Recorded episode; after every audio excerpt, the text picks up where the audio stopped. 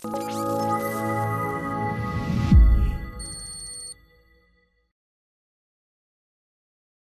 storytellers. This is Laszlo, and today on the show, I have with me Josh LeCure. And Josh is the executive director of strategic analytics over at Comcast. He's been there for a good couple of years now. And today, we're going to have a deep dive into some of the hottest data topics today. So, first of all, Josh, welcome on the show. Thank you. Thanks for having me. So, Josh, you work at Comcast, high profile organization. Uh, you and I had a great conversation a couple of months ago uh, about your role and what you guys are working on. And today I would be mainly interested in your professional journey and what do you see as the key risks and opportunities in the industry, and maybe some of your best mm-hmm. practices mm-hmm. in navigating organizational change. Now, most people who listen to this will not be familiar with you. So, can you just give a, a short introduction into how did you end up in this role? And first of all, mm-hmm. how did you enter enter the world of data analytics?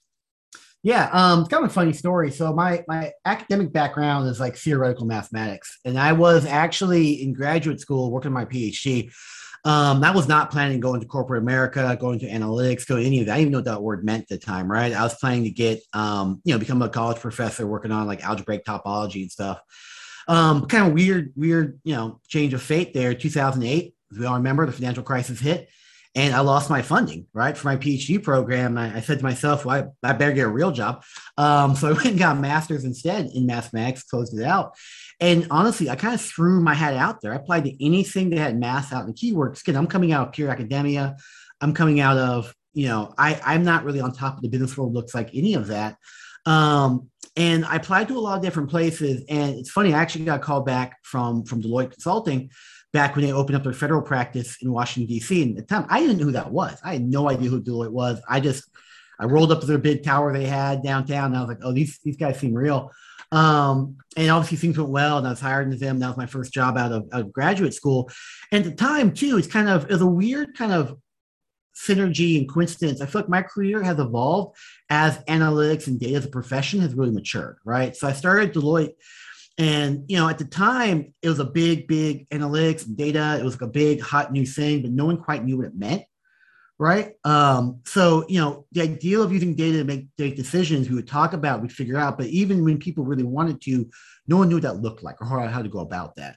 Um, I was fortunate enough that I had some basic SQL skills, so they had me working on a lot of data assets, and the math started applying it. But we really started to see the unlocking of potential in things like you know, how do we turn around the post office, postal service from being in the black or being the red?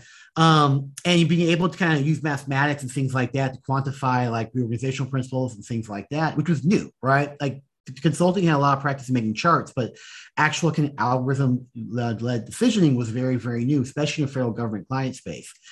Um, so again, learned a lot there. Again, especially coming somebody, somebody coming out of pure academia, no business background. Um, learned how to really talk to people, how to talk about data, how to kind of believe in making those connections, um, and like kind of figuring out how important the qualitative side is of things, not just the quantitative side, right? Mm-hmm. So I was there for a couple of years. Um, at one point, I think anybody who started their career consulting can probably relate to this. Uh, one of my managers left for GlaxoSmithKline up here in Philadelphia, and his pitch to me was, "How about you work half as many hours you do, you know, from 80 down to 40, uh, and probably make a bit more money and kind of have a bit more freedom, be able to stay with something.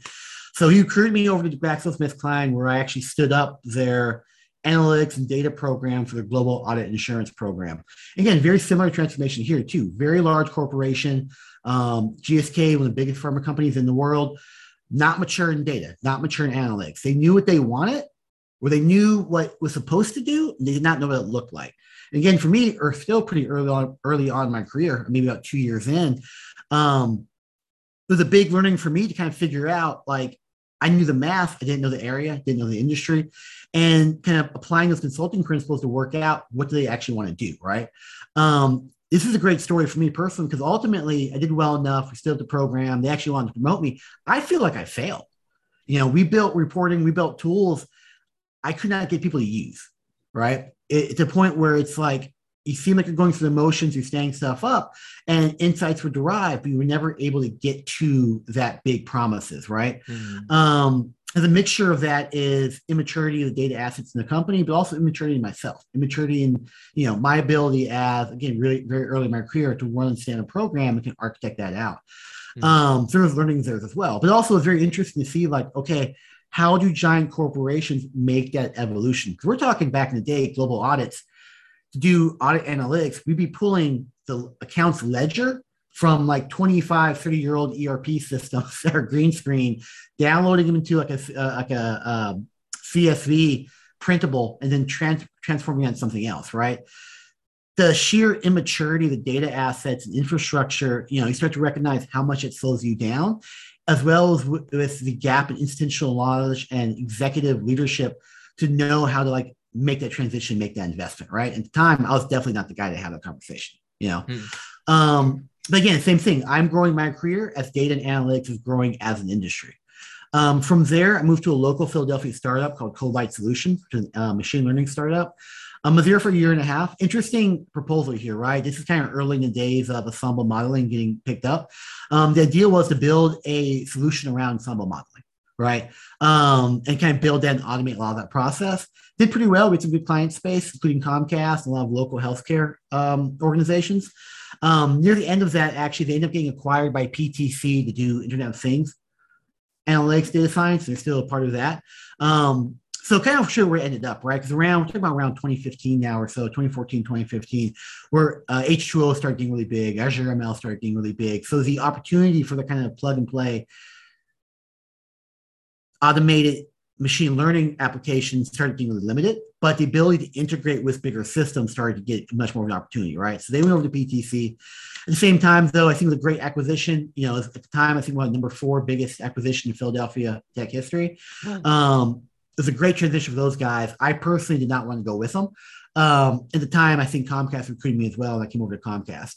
Mm-hmm. Um, that's really where I kind of start hitting my stride and getting that acceleration and and really things start to gel, right? Mm-hmm. Comcast back in 2015 also still not pretty far in their data journey either, right? I would I remember hearing from an executive time about isn't analytics just you know confirming what executives want to do anyways which is a little mm. disheartening at the time, right? But like, you know, now seven years later, it's exact opposite, of course, which is great. But the same thing, though, right? I joined um, a very new organization at Comcast called EBI, probably about, I think they're only about a year old. And it was the first centralized data organization for the company. Um, the ideal being is that this is where the center of excellence is going to be for analytics, for data science, for data architecture, et cetera. Um, and, you know, it's the first time in my career I've actually been surrounded by people who did my job you know, at Deloitte, again, I started out, we had some analytics people, they were more survey statisticians or data engineers, and that multifaceted, well rounded individual that makes a good analyst. There weren't a lot of those, right? And so I had nobody to learn from. GSK, I was the only data person in my department, nobody to learn from. ColdLight, um, similar thing, a lot of smart ML engineers, not a lot of pure kind of data scientists or advanced analysts, right? I come to Comcast, I'm embedded in an organization, um, an analytics organization with people who are, you know, better at this than me. I have leaders. Probably for the first time, I had a boss and a leader who had done my job before in mm. some fashion, right? Um, and I had peers who were strong in different areas, in different ways, but still the same level of work. Um, and over those past seven years I've been here, right? We've been able to engage with each, other, learn off each other, keep getting better and better, grow ourselves, grow the organization, grow the organization's impact on the company, and transform the company culture to be more and more data driven. You know, so now we've gone from, like I said, seven years ago of analytics and data just being there to confirm a choice is already made to embedding testing, experimentation, and modeling as drivers for solutions in the organization um, and in the company. And part of my role in Comcast has been to do that, specifically in the customer experience space. So I started out as a high level individual contributor there. Um, again in CX, and over time, kind of you know, I've grown as the as the department has grown, became a team lead, became a director, and ultimately now I run the entire customer analytics and care analytics um, organiz- analytics organization for EBI, as well as have a management role in terms of prioritization and road mapping for other data solutions as well. So, you know, it's been a long journey, right? But I will say, I think the thing that kind of most supercharged me in that growth was being in an environment where I had people to learn from, right? People who were better at my job than me, right? Not that I'm the best at it, but again, when you're by yourself, you kind of default the best. Um, here, though, that was absolutely not the case. It was the best thing that could have happened to me. Hmm. What were those most important things that you actually learned? Because when think, people think about data analytics, uh, nine people out of ten would think, okay, you had to learn algorithms, you had to sure. upskill yourself in yep. uh, like t- technological know-how. You needed to adopt whatever like solutions and understand yeah. how to code. Which I understand that this has its place, but when you say that the most important thing for you was to yeah. learn, what were the what were those things that you learned that actually turbocharged your career? I mean, so you're right. The, the technical stuff is critical, it's important, it's foundational. It's almost just assumed. This is a technical role. This is a technical profession, right? You have to keep on that. Um, but the stuff that really kind of led to my success, I mean, again, part of it was just having people to give you different opinions, people to partner with and work off of and have that partnership. But I see the kind of qualitative, like social skills more than anything else. You know, the advice I got at one point in my career about public speaking and running meetings, engaging with people and presenting, like up until half my career, I'm nervous. I'm a math guy, right? I'm a math nerd. I don't like talking in front of people. I would memorize every kind of presentation word for word. Like a six minute long presentation is all in my head. And I naturally talk fast. But when you're doing that, you talk even faster. Um, and then I had a leader at the time who sat me down. He said, Listen, I see what you're doing, right? I see you're prepping for this and you're so stressed out and you're trying to be prepared. But you have to remember, this is not a test these people want to hear from you. They're happy to hear from you. They're excited from hearing from you. They just want you to come and share what you know and talk, right? Don't tackle this as a speech or or some kind of exam. Tackle it the conversation. Be comfortable, right? Because again, they're not they're not judging you, right? They're excited to hear from you and they want you to be there. And that was night and day, right? That's a night and day piece of advice of like, oh, this is how you engage with other people professionally. This is how you engage with senior people professionally, right? And that was like a bedrock foundational change for me, which led to my having to be much more comfortable talking to folks, being much more comfortable engaging with folks, which in turn, right, again, this doesn't sound like an analytics thing, but you know, one of the critical things for data is you can do all the fancy work, but if you can't talk about it, it doesn't matter. Mm-hmm. right? If you can't engage with people while you're doing it or, or make it sound like you have confidence in the solution, confidence in the answer, be able to explain it in such a way where it's natural and you kind of have to jump to it without being prepared, you're not going to have be successful, right?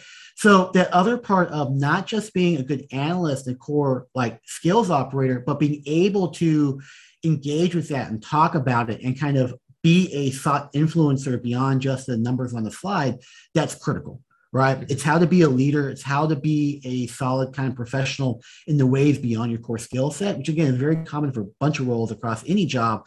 But for us, more than anything, I think for a lot of people coming to our profession as well, it's an unnatural push, right? Mm-hmm. And it's something where it's a skill you have to kind of develop and build on just like any other skill.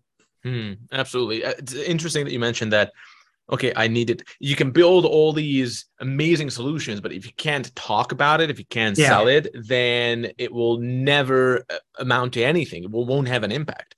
So yeah. I always think about you guys as having this kind of binary role in in the sense that you need to be a builder and an architect and that's a very specific yeah. mindset that's a very specific skill set as well that you need to like uh, have the vision have the the aptitude and the capacity to build and engineer and all of that stuff and then on the other hand that you have something on the polar opposite end of the scale when you need to be an influencer so in, yeah. as opposed to be a builder and an architect yeah. you now need to be almost like an inf- influencer in, in in a way you need to be a relationship builder and you need to yeah, sell absolutely. sell these ideas even if you look at our logo the yeah. two sides of the brain. You have the logical, oh, yeah. the, the, the, left brain, which thinks in numbers and and the data points, and it's very logical. And then you have the right brain, which is more about the hard cognitive stuff, relationship yeah. building, potential, uh, uh, uh, human human inspiration, creativity, and then bringing these together. This is the, the this is where we see the exceptional people rise above the crowd. Now, if we focus on that second element, because again, being architects and being builders, mm-hmm. critical, as you said, it's almost assumed and foundational. Yeah. Now, the huge opportunity that we've seen is in actually upskilling yourself and improving the, yeah. the, the, the, right brain in a way. So if you take a step back and you look at uh, uh, Josh, let's say 10, 15 years ago, and you mm-hmm. analyze that guy's communication and how he, he carries himself and, and, and how he engages with senior stakeholders, and today, how would you describe that gap? Where would you really pinpoint the main improvements? I mean, man, I'm not even the same guy anymore, right? Like it's it's funny where, and this is something I. It's funny. I learned this stuff through working and through kind of like seeing what worked and did not work. It's kind of very experimental. But yeah, 15 years ago, you know, I, I was quiet, I was shy, I didn't have a lot of confidence. I was, you know, my my professional dream was just to get in the back of the room and like grind through theorems all day, would be left alone. Um, and now here I am. I'm, I'm a very visible, very social, kind of very engaging kind of thought leader in a Fortune 50 company, right, with a very large organization underneath me. Um, like it is, it's almost not the same person, right? And it's it's something where that was a personal transformation I had to go through myself. And you know, this is beyond work, right? This is kind of building your bedrock through who you are, but part of that too was the shock most shocking thing to me was I got into Deloitte and I was like, oh, I'm good at this. I'm not just good at the math. I'm good at like, like people are listening to me. You're 24, 25 years old. My clients were federal. So like mostly Department of Defense and Intel. I'm walking into a room with like generals and admirals, these big guys who, you know, do major military stuff. And and I'm sitting there talking about numbers on the slide, and they're like, okay, tell me more. Tell me more. That's really smart. I'm like, it, it blew my mind, right? Like, oh, this stuff I'm bringing has value, and and I'm they need me to bring it to them, and the recognition that like you know you have a place in this world, you have a place in this organization. So again, you know, remember, I was not planning on being a corporate guy. I was not planning on going into business. Something I don't. My family's not coming from a lot of like. I don't come from a my family military growing up. You know, I mean, we don't. This is not the world I come from, right? Um, and the recognition that this is a place where I can not just belong, but success, uh, succeed in was really kind of eye opening. And also, you know, a lot of firm coaching and sponsorship and mentoring from people who believed in me, right? I had senior leaders and organizational folks who looked at me and knew me, saw me work, and I, I respected the hell out of them, right? These are the people who were leading major engagements at, you know, the, at Giant Consulting Company. They sat me down and said, you're, you have this ability to speak to folks, the ability to get your message across you know, which is good, right? Any of the skills together, you need to build on that. And that kind of encouragement and, and mentoring and folks believing in me, like that's what tipped the scales, right? If it was just me on my own, I don't think I could have got there. But you know, having these leaders and having these people who kind of invested, that really set me going. So I think, you know, advice I give for a lot of folks is, you know, make sure you reach out, make sure you engage with leadership, make sure you have folks who believe in you because they're not just going to teach you, but they're going to give you the confidence and the momentum to keep building on that, kind of to let you know like it's important and it's meaningful and it's something you have to really drill on, and you will like really start flying once you've got built up. Hmm. So talk about this transformation, and there's a natural progression, of course, in everyone's career, but uh, I mean, fewer people actually make it to the top. And when I say to the top, and you actually transition into a management role, yeah. you become kind of in a, in a leadership position. Uh, uh, few people actually actually make that. Now, I imagine that you had to break through a lot of these uh, uh a lot of these barriers, a lot of these resistances. Yeah. How how how do you observe your transformation as a leader what was that that main thing that galvanized you that enabled you? We already talked about communication and your your yeah. ability to speak into something that's hard to understand how to take on board and you gain that confidence. But then what other qualities did you observe from others that you that, that you adopted that enabled you to actually become a leader? I mean so i would say one of the things i kind of go both ways right? How to become a leader why do you want to become a leader? How do you motivate you to become a leader? First of all be sure you know why you want to be a leader right? If you want to be a leader just be a leader because I want to have people work for me, that's that's not the good reason to be a leader, right? You want to be a leader because you want to make things happen. And you want to make things happen at a scale larger than you can make happen for yourself, right? Like that is you have to have a goal in the bigger picture. Like, why should you have more authority? Why should you have more responsibility? It's because you have to believe in what you're doing. You have to kind of have that pushing behind you. And again, that's something I saw from other leaders who were successful as well, right? They cared, they believed. Um, for me though the kind of stuff where i stuff i had to learn to make that transition where it made it difficult for me um and here's the basic stuff right? Time management program management et cetera et cetera. I don't want to go through that. I would say though one of the big things too though is how do you partner with others right? How do you fit in the ecosystem or the kind of village you are a part of are you an elbows out, kind of get your way, fight your way in the room type person, or are you a collaborative partnering type person? And while the first may be good in the short term, you get what you want tomorrow, no one's going to work, want to work with you next week. Right. And to be able to kind of get the buy-in, be an effective leader and get the buy-in to become that leader from your own leadership, you have to have folks who are your champions. You have to have folks who say they want to work with you, willing to engage with you, because not only will they be, you know, your sponsors and a chorus of voices in the room support your growth, but they're also who are going to make you successful in the future, right? That's that's something I had to learn. You know, again, I'm coming from a world where I was mm-hmm. the only guy, and I would just say the stuff people believe me because I'm the only guy who knew what I was talking about. To a bigger organization where you know I'm not the default smartest guy in the room right? Like, how do you get people in on your side? And when I started Comcast, you know, I'm kind of sad to say, I was pretty aggressive. I was very elbows out and slowed me down, right? I get a lot of coaching and not just the coaching, the recognition that, oh, wait, I take a step back and I see people are more collaborative and they're being more successful, not just in their own career journey, but also the things they're working on, right? They have more adoption and lift. Um, that was key right? That was critical to like come up and make that and pull back and like just be less intense about it all, right? Mm. Um, so I think that was a huge part of kind of being successful is making sure you have a network of people who you're able to work with who believe in you. Um, but also, I think I would, I would double I would double down on that intensity part of be less intense, hmm. right? Mm. Like like take a step back because another thing about leadership too is you don't you can't be so invested engaged in every little project every little thing you're working on. First of all you start running multiple things right? And they're all not going to succeed. But also you know it's hard to keep the bigger picture in mind. It's hard to be strategic. It's hard to look in the future if you're sitting there holding tightly to every little thing every time. And that's something i had to let go of. I had to pull back from to let things kind of run independently especially if i got staff of my own right? To let them manage things and own things to free yourself up to kind of have a more measured pace um, and measured eye on those, but also keep your eye on the bigger strategic picture. So, you know, it's that be able to balance out and look at what's right for the organization, right for the overall goals, and not what's right for each individual tiny project.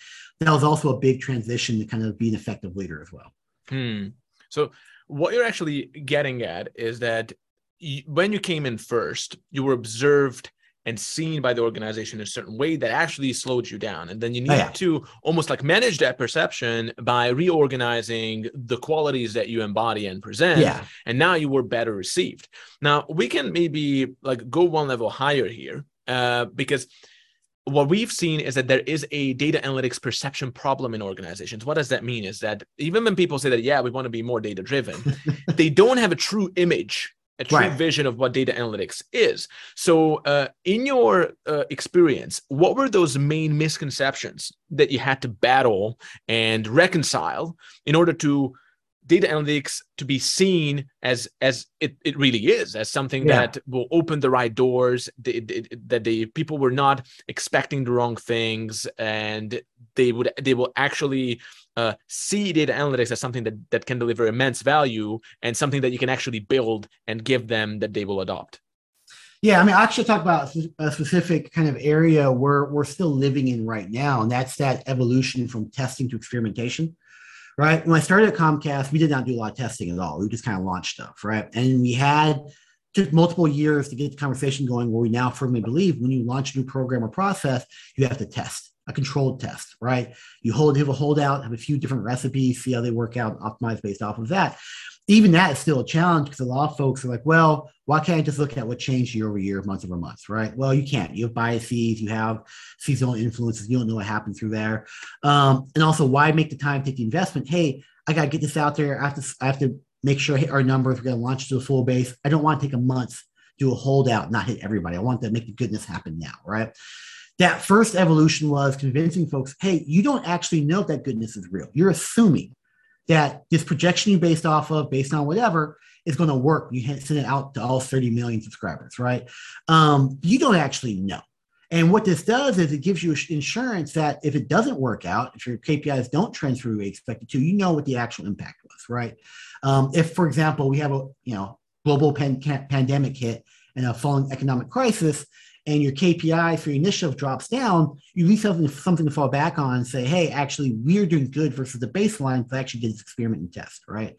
Um, that was an evolution. That was a journey to get people on board for that. And you kind of had to show them, right? You had to almost let them fail a few times and show that, hey, it's not working the way you thought it was going to work out because you did not set up the right way. You did not test it out after a few rounds of those and waiting the wings and saying, hey, this is how you could have done it instead, and having a few successful tests and showing the value of testing, you have a good foundation you could buy buy in now. Now we do testing almost everything we launch, right? We have controlled groups, we have holdouts, and we're able to measure kind of incremental KPIs versus what that was.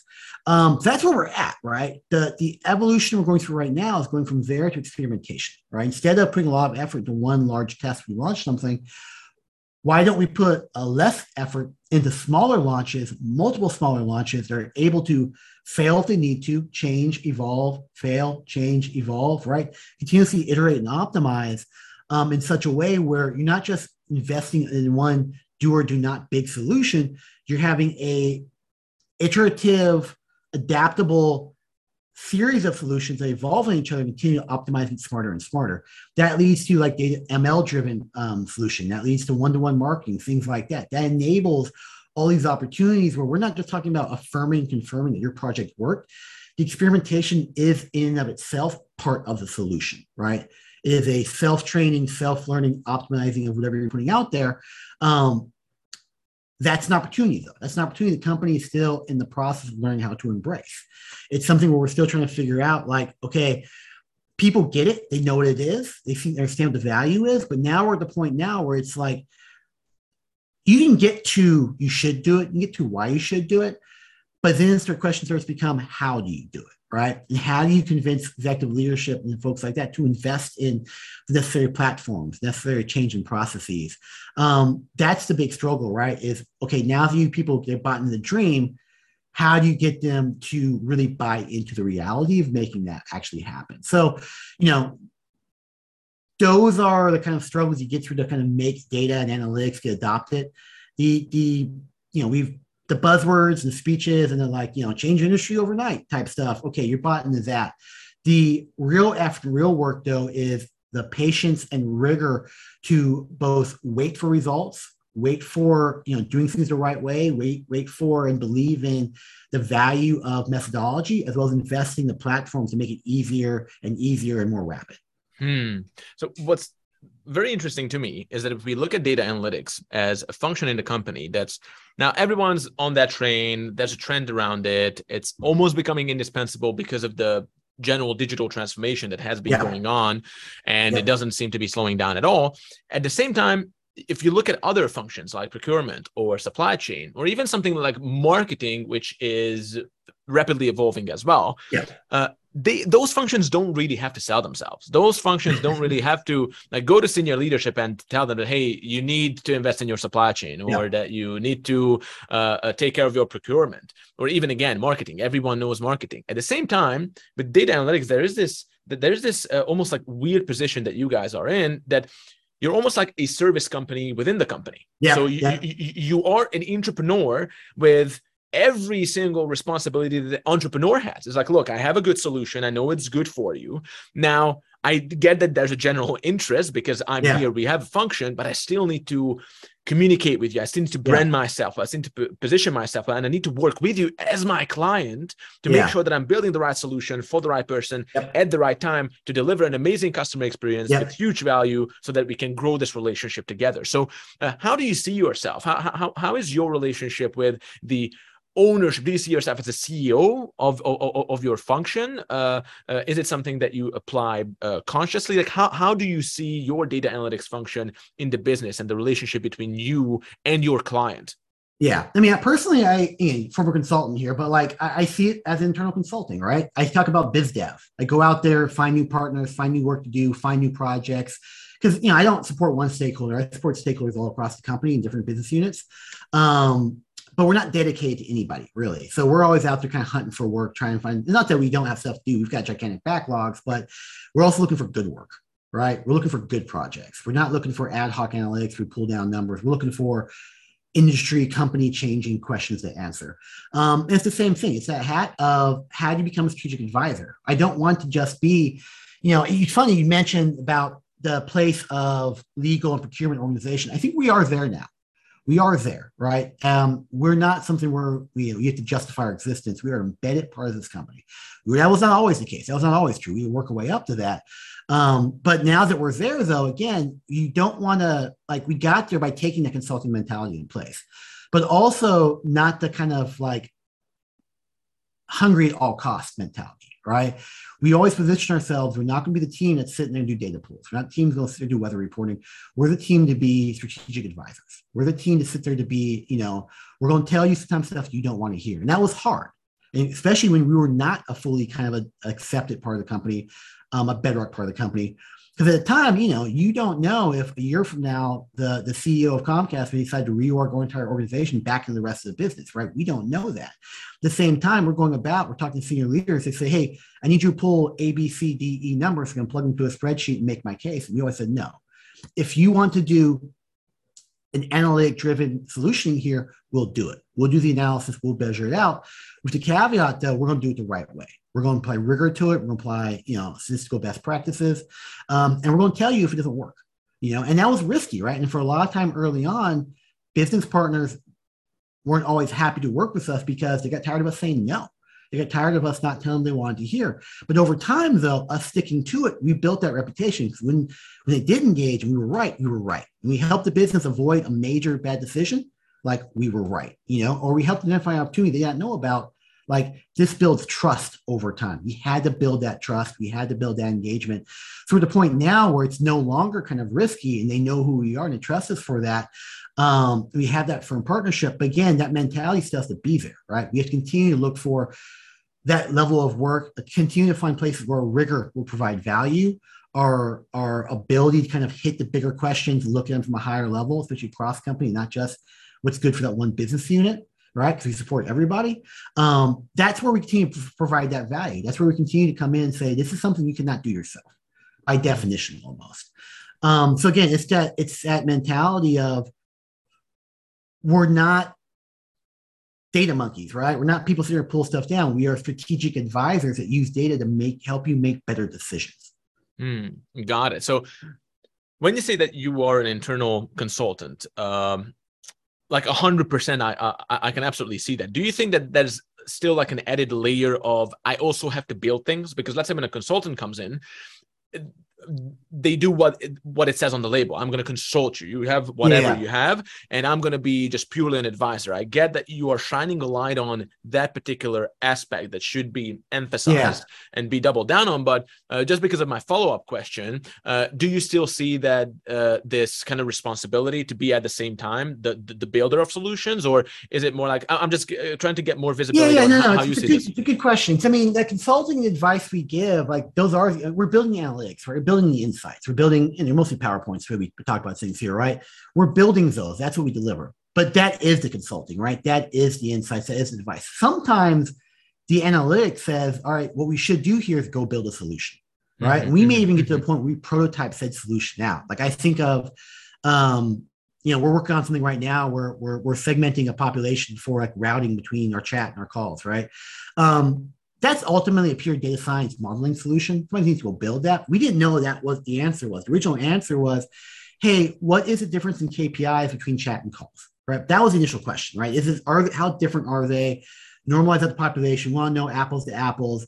What is the real material difference here? And then what should we do about that? Right. And that was open-ended question. I was like, what do you do? Right. So after the initial round analysis, like, yeah, you can normalize them out, the gaps here to here um, we probably should shift some from population A to population B. And here's how we should do that, though. We should do that based off of the propensity of that customer to be, you know, retained more likely in either one of those channels, right? That was what that was the uh, that was the analytics. We should do that, and we edged up to. By the way, we knocked out a real cheap, easy model in place right here, which which can, you know, um, segment out the base versus high and low risk based on the channel you should we should go do this. That was the advice. That was the insight. Business says, yeah, we should definitely go do that. The actual development of that solution, to kick out to our actual data science team. They're going to build that for real and implement it. And we're moving on. We'll stay engaged to make sure that kind of it meets the requirements and meets what we want to do. Um, but now we're off to the next question now, though, right? We're off to the next thing. Okay, now this is really cool because that's exactly what I wanted to kind of uncover through my question because it's the it's it's the right way of thinking because you're almost like putting the pressure on yourself to always think about what the client needs. So instead yeah. of falling into the pitfall of let me build shiny tools, I'm here to build. The, the, the asset that I'm uh, bringing yeah. here is that I will build out the technology that almost like like uh, uh, alleviate some of that pressure of no no no you got to focus on your client and what they need and even yeah. push through their ignorance about what they need because they might think that oh what do we need i guess ai solutions that's what we need oh, but that's yeah. not what they need I mean, I've got a good example of that too. It's like I remember a few years ago, we were trying to figure out a way to segment our customer base based off of negative customer experiences. And we were like, oh yeah, it's got to be a big ML data sciencey thing. We got to do all this like unsupervised learning and all this stuff, and very very complicated solution the science team built, and it, it worked well, right? The scores and stuff work. You know, it kind of made sense. We brought back the business. Business was like, I don't know what this is. I don't know how it works. I, you gave me a number for a customer or a box, and like I don't know why that is. I don't because I can't action on this. It's just bad. I don't know why they're in that box. And it just fell forward. And we sat there and looked at it like, well, what are we supposed to do here? And we came back, we thought about for a while, and it's like, we just need to bucket people based off of whether or not something bad happened. Like, and we know what the bad stuff is. We know it's negative experiences. And we we also need to know have they tried to fix it? Right? Is it a new thing or a reoccurring thing? And are they are they like normal, right? So we sat there at the whiteboard one time and drew a bunch of boxes. Was like, have you had a bad thing? Yes or no? Have you called us? Yes or no? Um, is it one thing or multiple things? Okay, that's the segmentation. It's all business rules uh, based, right? But we only got there because we were so convinced it had to be a big, shiny ML solution, right? Ultimately, that was the wrong thing because that new solution, which was business rules based, that got adopted. That got rapidly adopted. The agents can look at that now. They know, hey, this customer's in this box. They've had three bad things go wrong. Those three bad things were A, B, C, and D. And they've been going through for the past months. And we know they need to be prioritized, right? Like it clicks. And it's something where, you know, go back to base principles, go back to like, as you said, what do our partners actually need? They need something that can tell us whether or not customers in trouble and why and how long that's been going on and if they've tried to solve it before. That's what they asked us to do, right? And you know, instead we ultimately jumped to throwing a bunch of stuff into a model and see what's coming out, and it, it just didn't connect, right? Um, so you know, there's there's a time and a place for modeling, a time and a place for AI solutions, and sometimes there's time and a place just for like getting something out there, right? Like, and ultimately, again, where we have to come in is figure out, be that translator between the developers and the pure data scientists and the business to figure out just what do we need to do, right? And that's that's that level of the solution you get into. Hmm. This is so cool because basically uh, what you're doing, and I'm always connecting this with yeah. what an entrepreneur has to do because we are entrepreneurs. I think through yeah. that lens, it's just fascinating to me to kind of uncover those connections because what you're doing here is that on the front end, uh, you are communicating with your customers so to to really build those uh, those alliances to to get that sponsorship to do that service for the customer that will create the need and it will give you the mandate to actually go away and now take care of the, your capability. And then that, that that's the other aspect of it that, that i have a capability to manage. So maybe on the other side of leadership because in a way you are a leader for your client you are helping them you're leading that relationship but at the same time you got to be a leader for your team to manage your capability yeah. so how did that because i imagine that as you as uh, your role evolved and you gained more and more responsibility, I imagine that you had to also put more emphasis and pay more attention to management. So, yeah. uh, dealing with personnel. How did that change over the years for you? And maybe you can even talk about the market in general, because I guess like yeah. 10 or so years is a long time in the 21st century, especially in data. How did that change? Uh, the, the, challenges about bringing on the right people who have data uh, uh, education, who yeah. can work with data, but at the same time, they can do meaningful business work. talk to folks. Yeah. Yeah, yeah exactly. How, how did that change over the years? I mean, it's, it's tough, right? Now, I will say the only reason our organization is so successful is because we have very good people, right? Our staff are just amazing. And our staff, like, you know, they are they are we hire them to be well-rounded. We hire them, of course, the quantitative background, but also to be, you know, interested in the business, curious in the business, engaged in the business, and also be able to kind of talk about that and want to get through it. And I will say the biggest differentiator I found that what makes somebody successful in an organization, staff bringing in, that people we've hired, is that passion, is that curiosity, right? Is that actually wanting to do the job. You know, you can you can be totally good at talking to folks, really good at the math part. but If you don't care about solving problems, like you're not going to have that motivation to keep going, right? But also, I think as well that critical mass, which worked for me growing with people around me, we have a community of analysts that all kind of bounce off and learn off of each other, um, which has made it a very solid place where they can, they, they, it helps keep them engaged and helps them kind of push forward and grow. Um, in terms of kind of change over the years, like I said, you know, the definition of analytics and what that means has evolved so much in the past decade. Of course, the definition of analyst has evolved as well. And I think we all know that analysts, data scientists, whatever, these, are very fuzzy job titles based on the company you're in, the department you're in, your educational background. They all kind of blur into each other, right?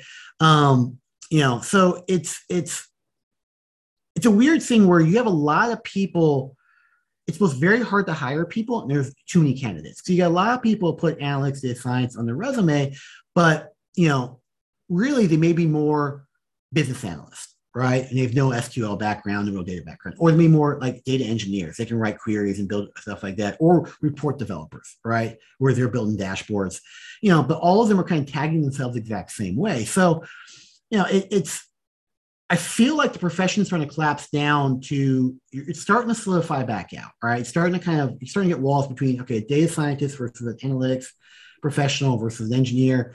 These walls are starting to get built out. Um, and I think ultimately we're going to end up is you know data scientists and analysts probably going to continue. Like data scientists being much more technically driven, but still needing the social skill thing like it's 70 30, whereas the analyst is probably 30 70 right? Mm. Where the, the data skills are important, or critical, but the qualitative part, the, the business engagement, business knowledge is probably more so, right? And they're on that spectrum. Um, but when you find people, that's the kind of people you have to look for are those who hit all of those, right? Hit all all three of those kind of areas.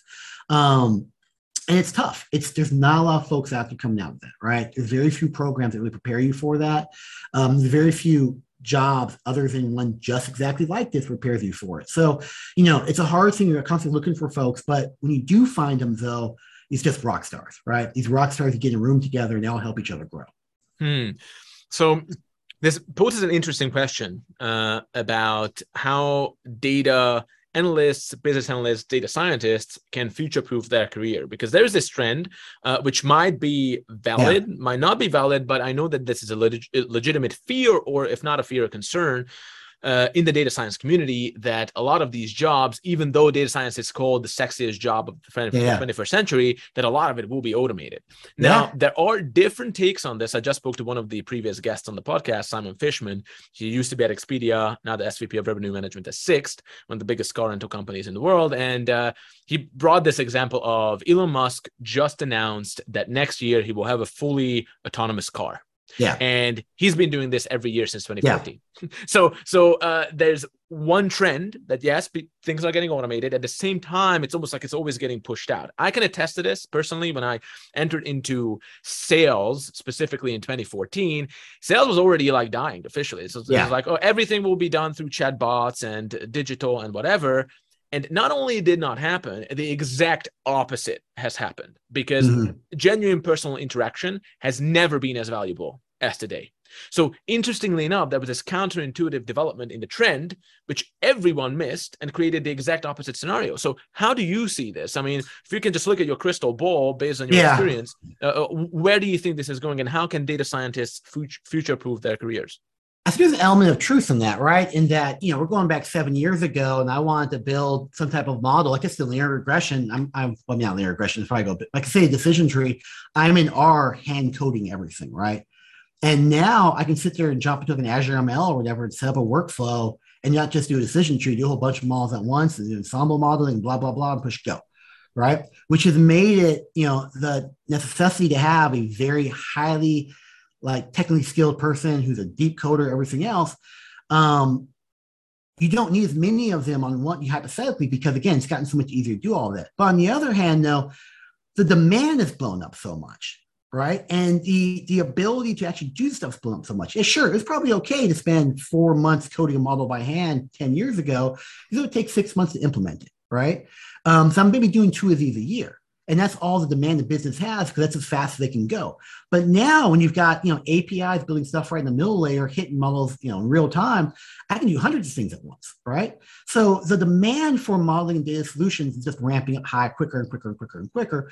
And at least for now, the ability to make this modeling easier through these automated tools, things like that, um, you are able to just do more, right? I don't think you're going to have it's it's not have to worry about kind of being edged out from automation. I do think what I do, I actually kind of think it's a bit of an opposite problem in that what I'd worry about is it becomes easier and you have people who don't have the theory, who don't have, you know, the rigor in place to have access to these tools, who get into it and they start pushing stuff through, right? That's what's more dangerous to me. I I think the future proofing part, the thing that would make a trained data professional so valuable it's technical skills are great. All that's awesome. But you know, we're talking, we're not even talking about social stuff right now. We're still talking the quant side, is that you've got the rigor training. You know what a good modeling solution is. You know what accuracy looks like. I mean, I've got examples in my past where it's like somebody's from a data science team and they come up and they show like a, an aggregated chart with 10 data points on it from their model. They're like, oh, we have a 0.98 R squared. We're great. This model is like perfect. Well, no, because once you actually unpack it and look at the individual kind of scoring, your AUC is like point, 0.58 or something, right? Um, but again, they didn't they didn't know that. And but they had the tools in place. These tools are really easy to use. They're able to do all this stuff. And they were positioned in the business such a way they could go to a C-suite officer, give them buy into how great the solution was, and it goes out into the business, right? You know, I, you know, that's kind of stuff you see when you have these tools readily available for people who are less trained. So, you know, I don't think we have a problem in the short term, even the midterm, about folks' jobs going away from automation. Um, what I do think is, you know, we actually have a risk of many people jumping on who are, who aren't quite ready. I would say, though, in terms of future proofing, the floor for what's good is constantly getting higher. I mean, again, I started 12 years ago, right? And I was the top tier dude. Because I knew stats and I could write SQL and I could do some crazy stuff in an Access database. And now my new hires coming right out of grad school are just like blowing everybody else out of the water, right? They and these we're not even talking about data scientists. We're talking about people with a, a bachelor's in analytics, right? Who are sitting there doing like XGBoost modeling and, and they have the quantitative, you know, mindsets in place and experimentation frameworks in place where they're teaching me stuff, right? So that is probably the bigger risk from the future proofing is making sure you take it, you you stay on top of um, the the skills acceleration because again, these tools get easier. It's easy to learn all the techniques and tools because you don't have to learn all the deep coding, right? That's one thing I gotta keep an eye out for. The other opportunity though is do what I did and realize you're never gonna catch up and it's going to leadership, right? Because I don't do anything. I just talk to people. Um, all my staff actually do stuff. So, you know, that's a point where if you're looking in the future, start asking yourself, do you want to move into leadership? Do you want to move into kind of the bigger picture stuff, or you want to be the best kind of solution developer or analyst you can be? There's no bad answer here, right? It's just something where you kind of want to figure out what's going to work for you in the future, what you're more interested in, and you devote your time accordingly. You know, I've kept up on some skills wise, but like again, I'm not, I'm nowhere near my like 24 year old new hire, right? So it's, it's something where, you know, take both sides of that. Got it. Well, Josh, this has been amazing, and I know that we will soon have to land the plane just because we're short on time. But there's just so much more to talk about. Uh, what I would like to uh, hear is uh, maybe now that you look to the future, the decade, the decade of data is upon us and it will open up all these opportunities. What are you most excited about? And maybe if you want, you can even talk about something that you guys are working on over at Comcast, uh, maybe something that's a trend in the industry that you really you know guess your juice is flowing and look with hope to the future. I mean, I'm just excited to see kind of you know um, organizations and companies like ours, which did not start out as a tech company, did not start out kind of purely data driven, make that transition, right? It's so exciting to see this evolution of, you know, like top down, gut feeling decision making to like really embedding all this decisioning at every single decision, right? At every single touch of every customer. That's exciting because especially in a job like mine where, you know, I'm a even Comcast, I've I've been a Comcast customer most of my life. My parents are Comcast customers, all my friends are, you know, and it's something where it's like we're starting to see how we're materially changing people's lives with the work we're doing. We see it, right? We see it out there. And it's just so exciting that, like, as this transformation and change accelerates, more and more of that impact's getting out there. More and more of these kind of material life changes are being made by the work we do. I mean, again, as a historical analyst, like I used to talk, about I used to know just know stuff, right? My, I was good because I knew stuff. Like people would ask me questions, I could answer them. And now we're pivoting to a world where like we're not just knowing stuff, we're actually being key change drivers in ourselves in the data profession. That is just such a cool, exciting development for me, for the company, for my staff, and like really for everybody in this profession. Okay, fantastic. Well, look, this was very informative and uh, insanely entertaining as well. So, so, so, so, thanks very much for sharing your insights. Uh, hopefully, we can actually uh, see you maybe presenting a short uh, thought leadership piece uh, on the platform as well. Because just based on this conversation, I think you had like so many good war stories uh, that would be worth unpacking. So, thank you very much for coming on the show, oh. and and we look forward to working with you in the future. Yeah, thanks for having me. I um, hope I didn't ramble too much. I don't know that, that that's why we were on the call, and, uh, and I think it, it, was the best kind. It was the best kind of rambling with a lot of actionable insights. So thanks very much for that. Thanks for having me. Have a good day.